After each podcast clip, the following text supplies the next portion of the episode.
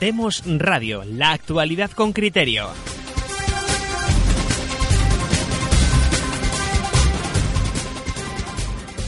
Hoy tenemos en Demos a una invitada muy especial que es Cuca Casado. Ella escribe en Disidentia.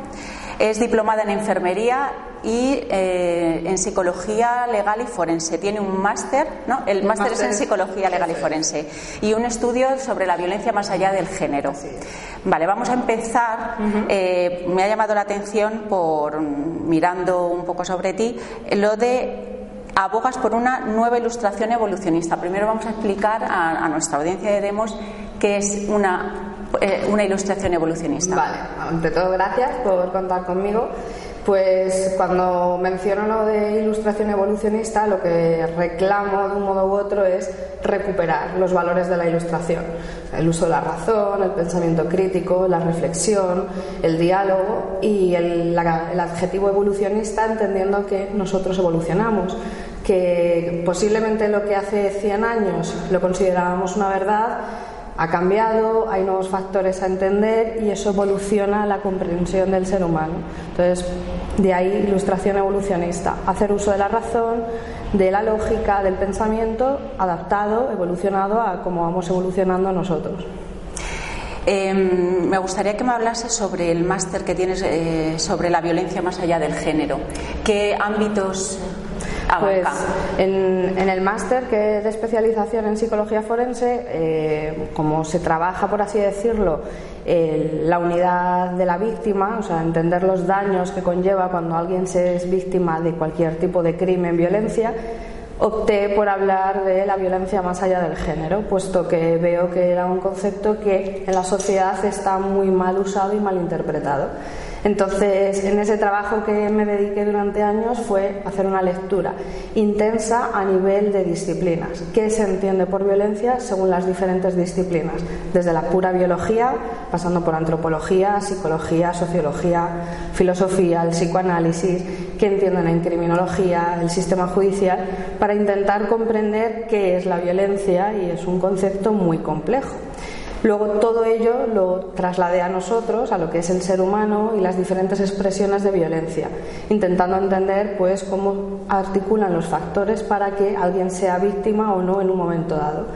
Y lo terminé haciendo una crítica a la situación que tenemos en España, que parece que solo existe lo que se denomina de forma equivocada violencia de género, cuando tenemos otros maltratos ocultos, invisibilizados, que son igual de dañinos que podría ser la violencia contra la mujer. Entonces intentaba hacer un poco crítica al sistema social, político, legal en torno a ese concepto para que se viese que la violencia en definitiva lo que hace es mutar y se disfraza y los medios de comunicación en este caso son corresponsables de que solo nos centremos en una violencia y otras apenas se hagan caso, con lo que eso supone de daño para el individuo que no está siendo atendido y para la sociedad en general. Porque eh, tú el término violencia de género eh, se usa solamente para la mujer, pero ¿qué entiende Cuca por género? Más, más que eso. O sea, cuando se aborda desde la antropología, desde incluso la sociología a nivel biológico, el concepto violencia de género o el concepto de género es abordar cualquier problemática, circunstancia, factor que atañe a un género. Incluso dentro de la antropología incluyen el concepto de género las minorías sexuales. Entonces, violencia de género es aquello que atañe a alguien por el hecho de ser de un género, de una condición mujer, niños, hombres, o sea, es una categoría muchísimo más amplia y no como se está utilizando que parece ser que la violencia de género solo es la violencia contra la mujer. Y el hombre también por ser hombre, si lo queremos decir así, también sufre violencias que son exclusivas o condición suya por tener la categoría hombre, sea la circuncisión como una forma de mutilación, los suicidios, por ejemplo, los accidentes eh, con resultado de muerte en el trabajo. O sea, ahí hay una expresión de género y no se, no se, no se está teniendo en cuenta, solo aquella que compete a la mujer. Entonces, la, la ley de la, la, ley integral de la violencia de género entra en contradicción. Totalmente. O sea, si la idea era hacer una ley integral de violencia de género, lo lógico hubiese sido que esa ley eh, contemplara cualquier expresión de violencia, sea del género que sea. Lo que han hecho ha sido un batiburrillo, han jugado con la ambigüedad de ese concepto y lo han equiparado a violencia contra la mujer y exclusivamente contra la mujer y en el seno de la pareja que podríamos hablar de violencia de género contra la mujer fuera del seno de la pareja que no está siendo contemplada como puede ser la trata de blancas, eh, eh, la esclavitud, etcétera. O sea, ahí también hay una presencia del concepto de género y esa ley no lo tiene en cuenta. Entonces es una ley que ha jugado con esa ambigüedad que entraña el concepto y lo han adecuado para los intereses que tienen. Pues eh, mirando la ley integral de la violencia de mm. género, luego mirando la ley de Andalucía, es lo mismo, pero todavía más retorcida. Mucho más rebuscado. Y encima, o sea, eh, em, te dice de em, intervenir en el ámbito educativo, eh, universidad, o sea, a todos los niveles, empieza desde preescolar hasta, hasta la universidad y entra en una contradicción porque se refiere a niños y niñas, pero también se refiere a, niñas. Entonces, claro, eh, la violencia, como te estás diciendo, sexual, por ejemplo, en el ámbito eh, de la familia, claro, ahí no cubre a los niños. No. O sea, por hacerlo más simple, una niña que está sufriendo abusos sexuales por parte de su madre o su padre, porque me da igual, no entra en esa categoría de la ley. Por eso hacen esas modificaciones y, por ejemplo, la andaluza ha empezado a incluir bises a las definiciones. O sea, tenemos la definición de víctima de violencia de género en la ley integral y la andaluza ha hecho un uno bis diciendo que cualquier mujer que se sienta víctima ya tiene la condición. O sea, tienen que ir haciendo remiendos para que entre las categorías que ellos creen que tienen que entrar, sin darse cuenta o haciéndolo adrede el excluir otras formas de violencia contra, en este caso, la infancia, por ejemplo. Bueno, la infancia y, por ejemplo, se habla de hoy en día que hay muchos tipos de familias, sin embargo, eh, entre homosexuales, entre lesbianas, para, o sea, no entraría. Para nada. O sea, la condición eh, homosexual en las relaciones de pareja no está contemplada en esa ley. Eh, solo contemplan cuando es una relación heterosexual y es el hombre el victimario, el perpetrador y la mujer la víctima. No hay más condiciones. Aunque se estén dando otras formas de violencia, de mujer a hombre, entre mujeres, entre hombres, no la contemplan. Lo pasan a la categoría violencia doméstica, que es totalmente diferente y lleva otro sistema eh, más lento, por así decirlo, y con menores penas en un momento dado. Entonces, volvemos otra vez a lo mismo. Si nos remitimos al concepto violencia de género a nivel antropológico, social, evolucionista, te habla incluso de las minorías. La homosexualidad sería una minoría. Luego habría que incluirles dentro de esa concepción. Pero bien no les interesa, bien no quieren o, o si se incluyese eso llevaría a modificar la ley como tal y a ellos no les vendría bien, claro. Y como el ciudadano, eh, imaginemos que el ciudadano está en contra, bueno, imaginemos, no hay muchísima gente que está en contra, eh, en el Parlamento, que es donde se hacen las leyes, si hay un 60-70% de la población que está en contra de esa ley, eh, ¿qué puede hacer el ciudadano para, que se, para, para modificar esa ley que no quiere? Es una pregunta compleja y creo que en el sistema que tenemos es difícil que el ciudadano pueda hacer algo. Creo que se puede hacer más incluso a nivel europeo, o sea, yéndose a las eh, elecciones europeas que aquí en España. O sea, en España poco representación tiene el ciudadano. O sea, no tiene representación. A ver, nosotros sabes que no, no hay representación, claro. que hay identificación. Entonces ese es uno de los motivos, porque eh, en el caso del PSOE, que el diputado del PSOE, el 60% está en contra de la ley de la violencia de género, en el Parlamento no puede votar eso, tiene que votar lo que vote el jefe, el jefe de, partido. O sea, no hay representación. Para nada. O sea, y de ahí que estemos también viendo esa polarización y ese movimiento pendular de irse hacia partidos de nueva generación, eh, catalogados de derecha o de extrema derecha, y que lo pongo en duda, pero que son de los pocos que están hablando de no, no, es que nosotros si llegamos ahí lo, lo vamos a cambiar, derogar Pero claro, aún así tampoco tiene el ciudadano capacidad de voto y decisión. O sea, si llegan y no la derogan, ¿qué va a ocurrir? Porque esa es una pregunta que se debería hacer el ciudadano. Si estos partidos que ahora mismo están prometiendo que van a derogar la ley, que la van a modificar, llegan y no la modifican o no se puede modificar, ¿qué va a poder hacer el ciudadano para mostrar su malestar? En este caso han, salido ahora, bueno, tenemos ahora un partido emergente, pero hemos visto el, caso de Podemos y Ciudadanos que han llegado y no lo han modificado.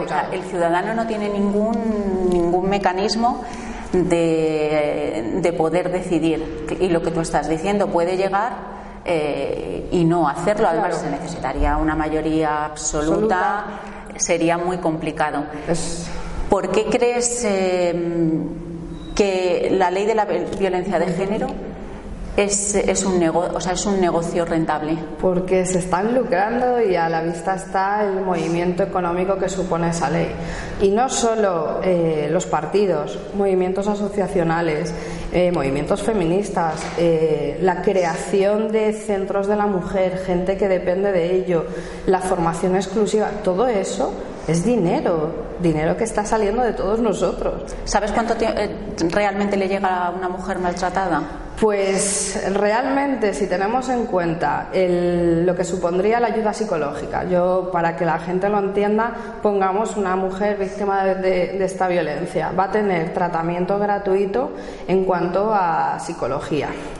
Va a recibir seguramente, si cumple las condiciones que las cumplen, la renta activa de inserción va a tener becas de estudio, ayudas para sus hijos. O sea, al final no directamente la mujer no recibe mucho porque la renta, la RAI son, si no mal recuerdo, unos 400 euros, pero de forma indirecta en ayudas sociales está recibiendo exactamente lo mismo que la categoría víctima del terrorismo. O sea, reciben ese tipo de ayudas. Si te pones a hacer cálculos y estimaciones de lo que supone, por ejemplo, llevar a cabo el divorcio de esa mujer, la ayuda psicológica, las ayudas sociales, al final andamos hablando de que a una mujer de víctima de violencia de género se la están destinando unos 20.000 euros, directa y directamente. Luego ves las subvenciones en materia de mujer, en materia de igualdad, y si lo pones en una balanza dices esto no puede ser, porque estamos hablando no de un millón, dos, estamos hablando de más de 90 millones de euros que se están destinando a asociaciones feministas y asociaciones afines a la ley que se supone que están ayudando, pero que a la vista está que no se ayuda. Víctimas reales que no están siendo ayudadas, que no tienen medidas de seguridad. Eh, víctimas silenciadas, como pueden ser los niños en un momento dado, y no porque el padre sea el, agresor, sino porque lo es la madre. Y al final, un mecanismo de denuncias incentivado desde, desde Europa, con el Fondo Social Europeo, que está animando constantemente a denunciar. A más denuncias, más ayudas. A más ayudas, más denuncias. Entonces, hemos entrado en una retroalimentación negativa donde cuantas más denuncias se tenga, más dinero entra en España, pero que a la víctima no le llega. Y se encuentran esas paradojas estadísticas que no son capaces ellos ni explicar. ¿Cómo puede ser que tengamos un promedio de 160.000 denuncias al año, haya 15.000 eh, hombres condenados y sin embargo haya 30.000, 40.000 mujeres recibiendo la, la renta activa por víctima de violencia de género? ¿A nadie le llama la atención eso? ¿Cómo puede ser que el doble de víctimas que condenados estén recibiendo la ayuda? Entonces, ahí entra todo un trasfondo a nivel sociopolítico que es complejo de analizar porque no hay transparencia. Tú pides la transparencia y no te la van a dar. lo de la ley de transparencia todo no existe. no existe. Entonces, no sabes perfectamente cuánto dinero se está destinando, sabes el nivel de subvenciones que hay y poco más. Ah, pero al final es un lucro absoluto de todos. En, anteriores programas, porque es un tema que ya, mm. ya hemos tratado en, Demos, eh, como empresas, en este caso en, la Junta de Andalucía, mm. empresas que no tienen nada que ver, eh, se les destina, se les da una licitación, se les da un presupuesto y dan dictámenes personas eh, que, se dedican a tasas inmobiliarias y o sea no tienen nada que ver y están dando dictámenes personas que no están preparadas y hay una cantidad de, dinero. Claro qué ocurre se han encontrado con un problema y es necesitan que haya una denuncia para que haya un ingreso del fondo social europeo. Hay mujeres que no denuncian, bien porque tienen un temor y es comprensible, o bien porque es que nos está dando esa muestra de violencia que nos quieren hacer creer. Entonces, si la mujer no denuncia y se necesitan las denuncias para tener ahí un buen recaudo económico, ¿qué hacemos? Vamos a habilitar hasta en sus inicios, ¿quiénes eran los competentes? Pues cuando tú ibas a urgencias, yo en mi caso trabajaba en urgencias, te viene una, una víctima, tú tienes capacidad como profesional de interponer la denuncia pertinente, activar todo el protocolo, etcétera. Como eso se les ha quedado corto, vamos a ampliar categorías que puedan en un momento dado decir quién es víctima de violencia de género, hasta el punto que la aberración máxima que quieren es que cualquiera que sea testigo valga su testimonio para dictaminar que una mujer es víctima. ¿Por qué ese interés? La pregunta es ¿por qué hay ese interés? ¿Por qué no dejan a los profesionales, a los equipos psicosociales? ¿Por qué no dejan a los criminólogos, a los psicólogos, a los psiquiatras que hagan su trabajo, que podamos entre todos analizar que para algo tenemos la formación en victimología y podamos comprender hasta qué punto? ¿Por qué no nos permiten que ese trabajo se traslade a los juristas? La pregunta es esa y es porque detrás tiene que haber algún tipo de rédito para que gente que no tiene nada que ver con esto, como habla, de empresas de tasación inmobiliaria, estén metidos en este, en este, no sé ya ni cómo decirlo, embrollo económico que está suponiendo la ley. De ahí, pues atacar absolutamente todo el sistema educativo, incluir una formación de género, incluso inspectores. El Pacto de Estado, quien se haya leído las medidas, le va a asustar porque se está hablando de que haya inspectores a nivel educativo corroborando que se está haciendo lo que dice el Pacto de Estado. A mí eso me suena muy adoctrinador. O sea, una imagen ahí viendo es que es una invasión de la vida privada. O sea, es que es, totalitarismo total. Absoluto. Sí. Entonces, todo eso es mucho movimiento, es dinero. Y el mejor ejemplo es Andalucía, el Centro de la Mujer, el Instituto Andaluz. O sea, ahí es donde se ha visto el tipo de movimientos que hay. Que bajo la categoría mujer igualdad esconden infinidad de proyectos que no tienen nada que ver. Pero claro, tienen que rendir cuentas luego. Y nos encontramos así con asociaciones que intentan meterse en casos muy mediáticos porque hay que justificar ese dinero que están gastando. En casos muy mediáticos, pero que te ves que quien asesora, hemos tenido el caso de, suelen ser siempre personas que pertenecen a partidos políticos, sindicalistas. Totalmente que no tienen ninguna competencia ni, ni están preparados y pasa pues lo que lo que hemos estado viendo.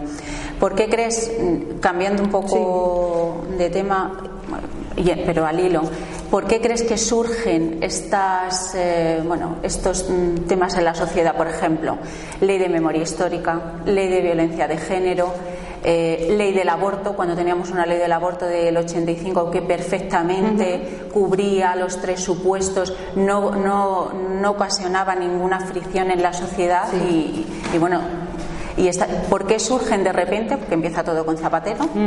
¿Por qué se meten estas eh, cosas en la sociedad que nos divide, que nos...? Porque necesitan de esa división necesitan de los votos y hay que crear un problema para que la gente se crea que existe ese problema. La ley de memoria histórica, la ley del aborto, la ley de violencia de género.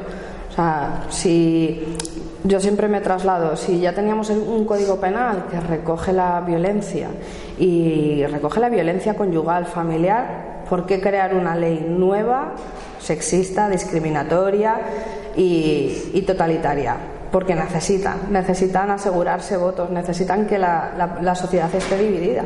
En definitiva es lo que se está buscando. Eh, tenemos a hombres y mujeres confrontados. Porque, a ver, aluden a la.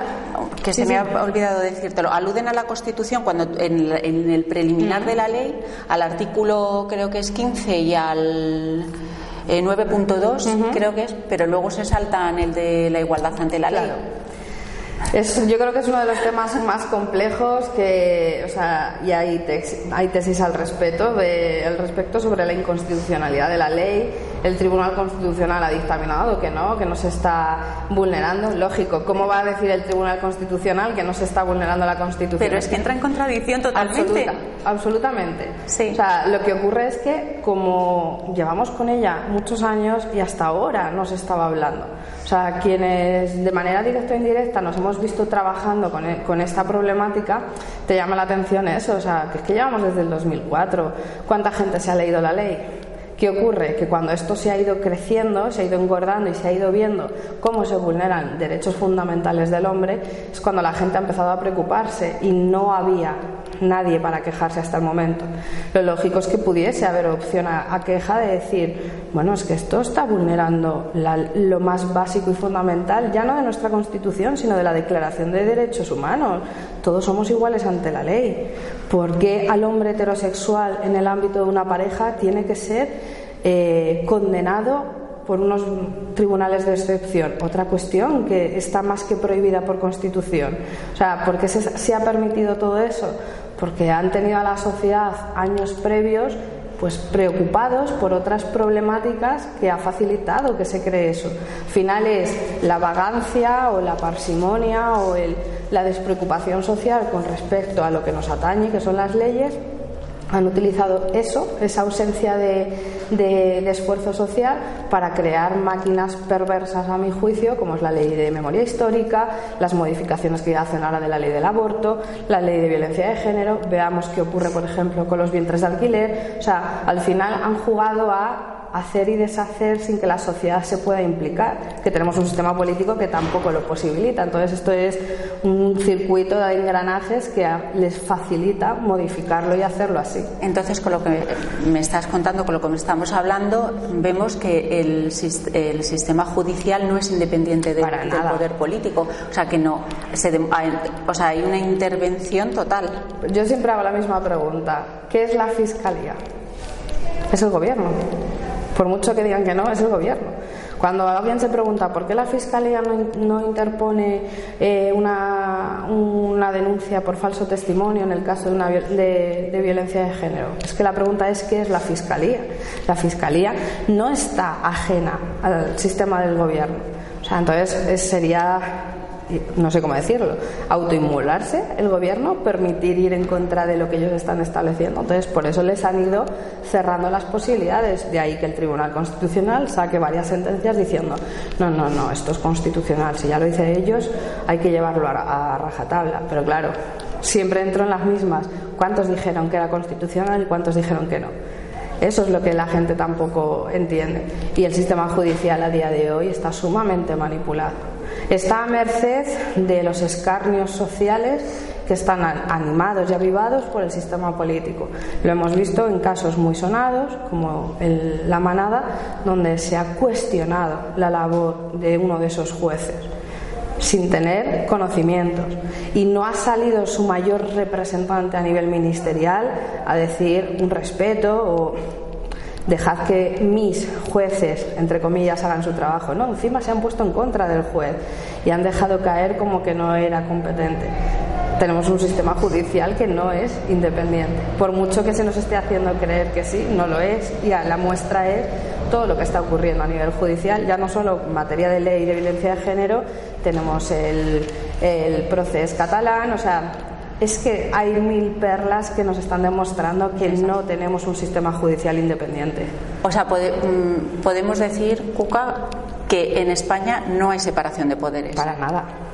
Es que lo digo así de rotundo, pero es que tenemos la muestra en el día a día. O sea, se ve el nivel de manipulación. Y en la Constitución no hay, no hay por ningún lado la separación de poderes. Entonces, ni hay representación. Coincidimos totalmente. Claro, es que, o sea, mm, partiendo de la base que no se respetan derechos fundamentales, ya no del ciudadano, de la sociedad, de, lo que es la dinámica de los poderes que tenemos establecidos. O sea, esto es un, para mí es un despiporre. O sea, es un vamos a jugar con vosotros y no os estáis dando cuenta de que es que estamos utilizando vuestros votos para hacer lo que nosotros queramos.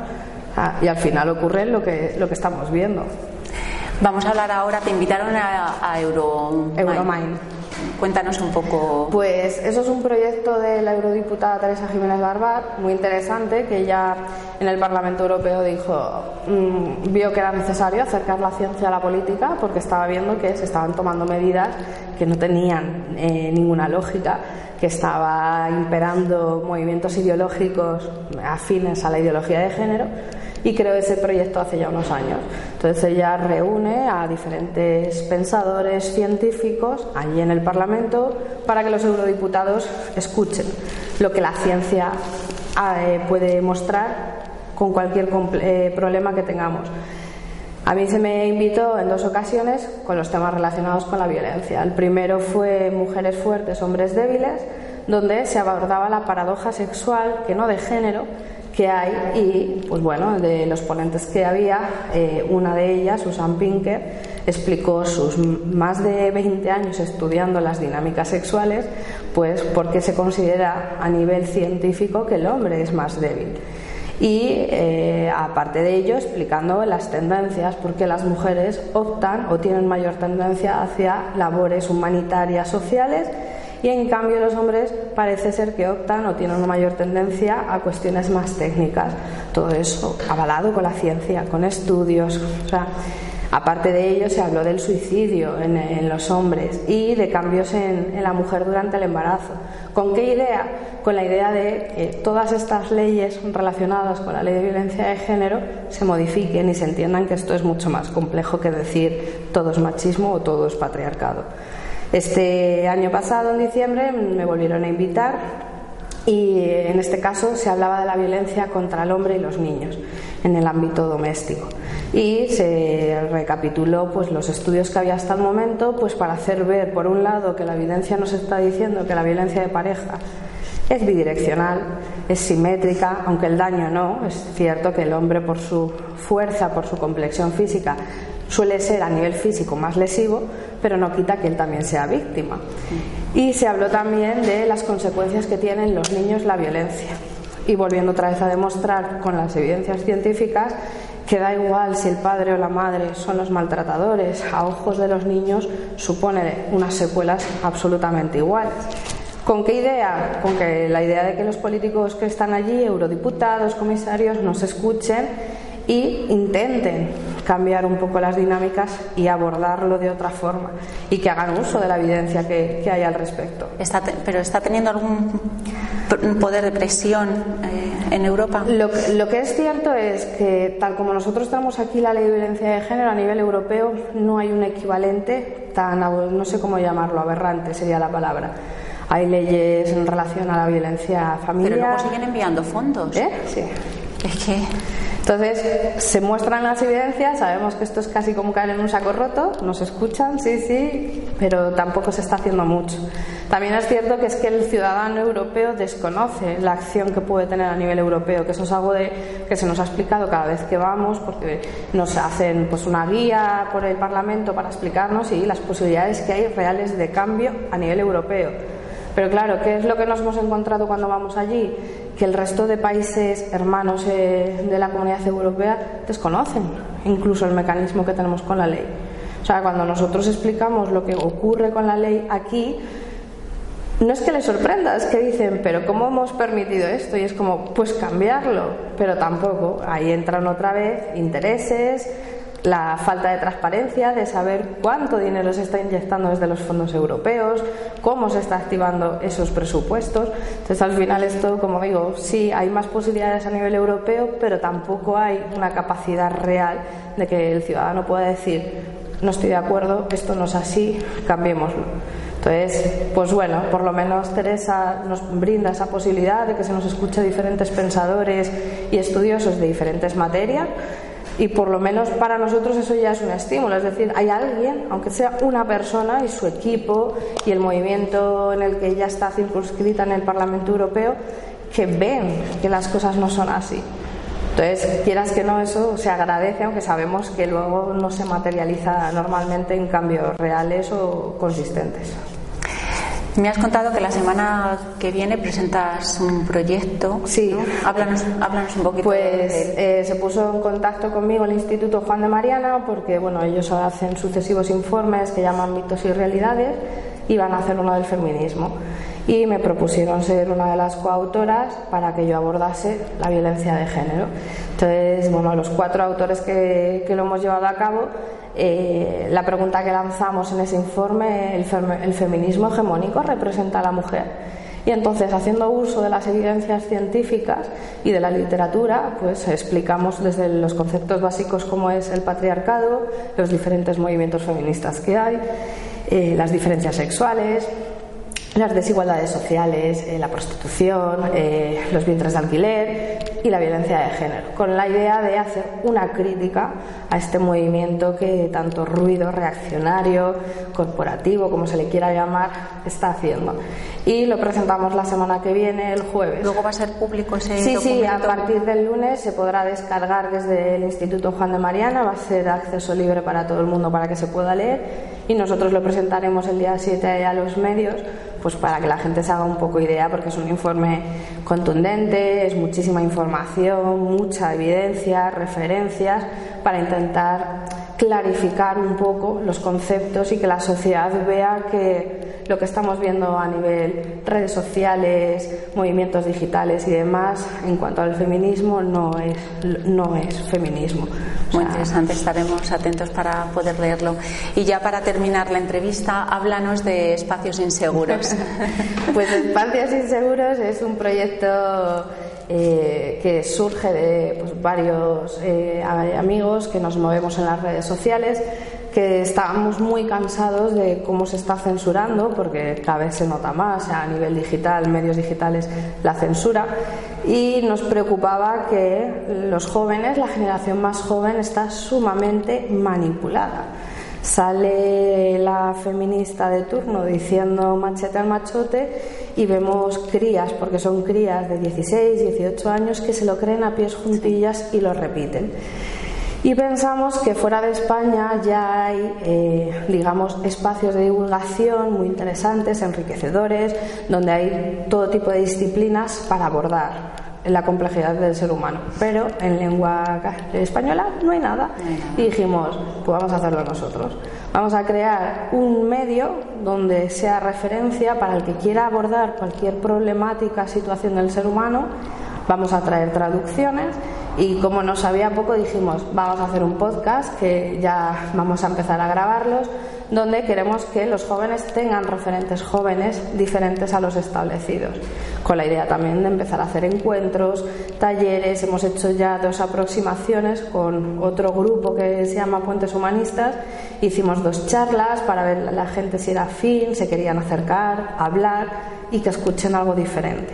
Con la idea sobre todo de que entiendan que nosotros en nuestro manifiesto lo hemos explicado, no somos afines a ningún partido político, ni movimiento social, ni hashtag de las redes, aunque sabemos que se nos utiliza, porque a mí me ocurre, o sea, ideas mías, trabajos míos, publicaciones mías que los utilizan un bando u otro, pero queremos dejar claro es eso, que nos salimos de esas dinámicas polarizantes para que entiendan que hay otras formas de entender la realidad, de comprenderla y que pasa sobre todo por eso, por la reflexión, por el, uso de la razón.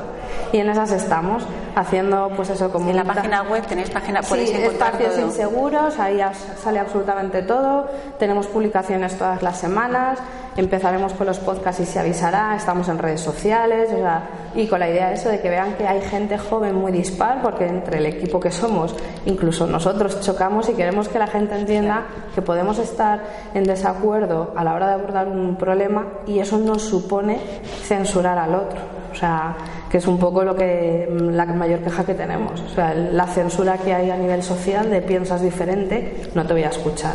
Pues aquí, en este espacio, nuestra idea es que sea Espacio así. del disenso. Exacto. Y de ahí espacios inseguros. Muy bien. Bueno, vamos a decirles cómo pueden contactar contigo, de, dices tu, Vale. tus redes sociales. Tengo, o sea, donde más se me ve activa es en Twitter, que mi arroba es sentisapiente. Es un, es un concepto antropológico curioso que me gusta porque viene a decir que pienso pero siento, o sea, entonces siento con el corazón y con el cerebro. Y si no, buscando Cuca Casado sale y como digo, mi pelo rosa es, es inconfundible.